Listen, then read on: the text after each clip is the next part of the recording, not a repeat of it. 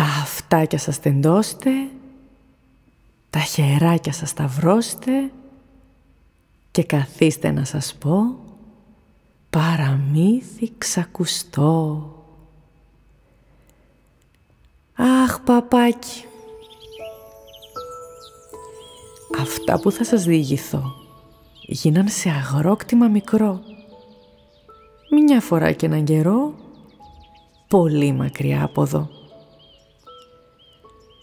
Ζώα ζούσαν αρκετά, μα έκανε τη διαφορά ένα παπάκι χαροπό.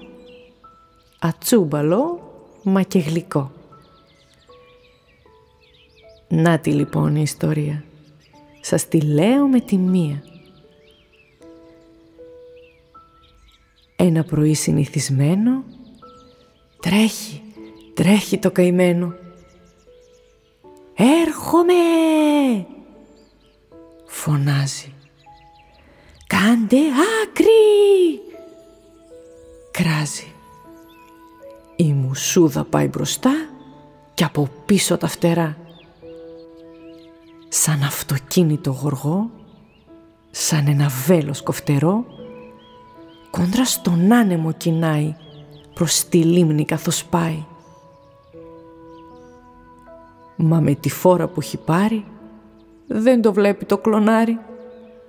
Το πατά και σαν την μπάλα τσουλάει από τη σκάλα.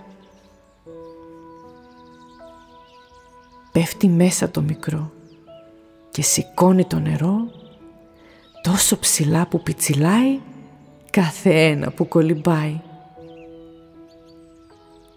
Να σκαρφαλώσει προσπαθεί στο χορτάρι για να βγει. Μα γλιστράει και με το κεφάλι μες στο νερό πέφτει και πάλι. Πόσο ατσούμπαλο παπί, δεν κάνει κίνηση σωστή. Έλεγαν περιφρονητικά, μα δεν το ένοιαζε ειλικρινά. Απτόητο προσπάθησε ξανά και τα κατάφερε μια χαρά. Πω πω, ωραίο το πανάκι, ας ξεκουραστώ τώρα λιγάκι άνοιξε πόδια και φτερά και ξάπλωσε σε χόρτα δροσερά. Ρέμβαζε δεξιά και αριστερά, ώσπου η πείνα ήρθε στην κοιλιά. Την ακούει που γουργουρίζει. «Αχ, η πείνα με θερίζει», ψιθυρίζει. Και τότε βλέπει από μακριά καλάθι με φρούτα λαχταριστά. Ξεκινάει όλο χαρά για να φάει μερικά. Μα να υπολογίσει δεν μπορεί σωστά τη διαδρομή. Με τέτοια φόρα και ορμή να σταματήσει δεν μπορεί και βρίσκεται φαρδιά πλατιά με τα φρούτα αγκαλιά με θυμωμένη τη ματιά, η αγελάδα υγριά μέσα από εκεί το βγάζει και άγρια το κοιτάζει. Ο καιρός έτσι περνούσε. Το παπάκι όλο βουτούσε.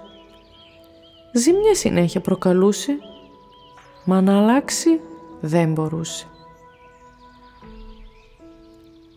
Ένα ξέρνιο το πρωί καταφθάνει η βιβή παπιά εντελώς αρχοντική, με λίο κίτρινο μαλλί. Σαν την είδε ο μικρός, έχασε από τα μάτια του το φως. Πω πω, τι βάδισμα είναι αυτό και τι στυλ μοναδικό. Είχε τόσο μαγευτεί που καθόταν να τη δει πως περπατάει ή βουτάει, τον ποπό της πως κουνάει. Χωρίς κανένας να τον δει, προσπαθούσε να μιμηθεί. Κάθε κίνησή της κομψή και τη βουτιά της τη χαροπή.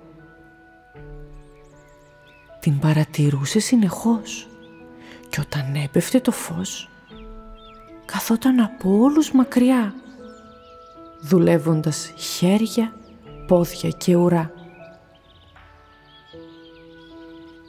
Σαν περνούσε ο καιρός, βελτιωνόταν ο μικρός. Και κάποιο όμορφο πρωί τον πλησιάζει η Βιβί. «Έχεις περπάτημα κομψό. Αυτό οφείλω να το πω. Πάμε μαζί για μια βουτιά. Γιατί είσαι εκεί στα μακριά; Πω, πω, πετάρισε η καρδιά του και από την πολύ χαρά του σηκώθηκε όρθιο το μαλλί και ένα χαμόγελο είχε φανεί.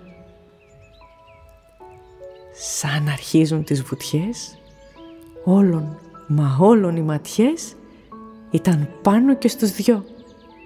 Πιο πολύ όμως στο μικρό. Μπα, για δείτε προς τα εκεί. Μήπως είναι άλλο παπί;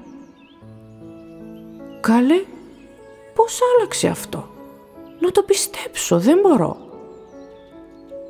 Ω, σαν του μπαλέτου της κινήσεις κάνει αυτός τις καταδύσεις. Όλοι με μάτια γουρλωτά βλέπανε τα δυο παπιά. Είχε πλέον αλλάξει. Η κίνησή του είχε φτιάξει. Εκεί που το κοροϊδεύαν, τώρα όλοι το ζηλεύαν. Μου έμαθες τόσα πολλά. Τώρα είναι η δική μου η σειρά. Έλα, πάμε για βουτιά, να σηκώσουμε όλα τα νερά. Παίρνουν φόρα και πετάνε και άτσαλα στο νερό πηδάνε. Και τα γέλια τότε τα ξεκαρδιστικά ακούστηκαν σε κάθε γωνιά. Και έγινε η βουτιά αυτή μια συνήθεια διασκεδαστική και τα γέλια τα πολλά ευχάριστη νότα καθημερινά. Αυτή λοιπόν ήταν η ιστορία που έζησα πριν χρόνια τρία. Μα ελπίζω ακόμα έτσι να γελούν και τόσο όμορφα να περνούν. Είμαι η Ελένη Αλεζίδου από το Μυθοχωριό. Όλα τα παραμύθια μας μπορείτε να τα βρείτε σε πλήρη μορφή μαζί με άλλες πληροφορίες και συμβουλές στο μυθοχωριό.gr. Ακολουθήστε μας στο social media και ακούστε το podcast του Μυθοχωριού στην αγαπημένη σας εφαρμογή.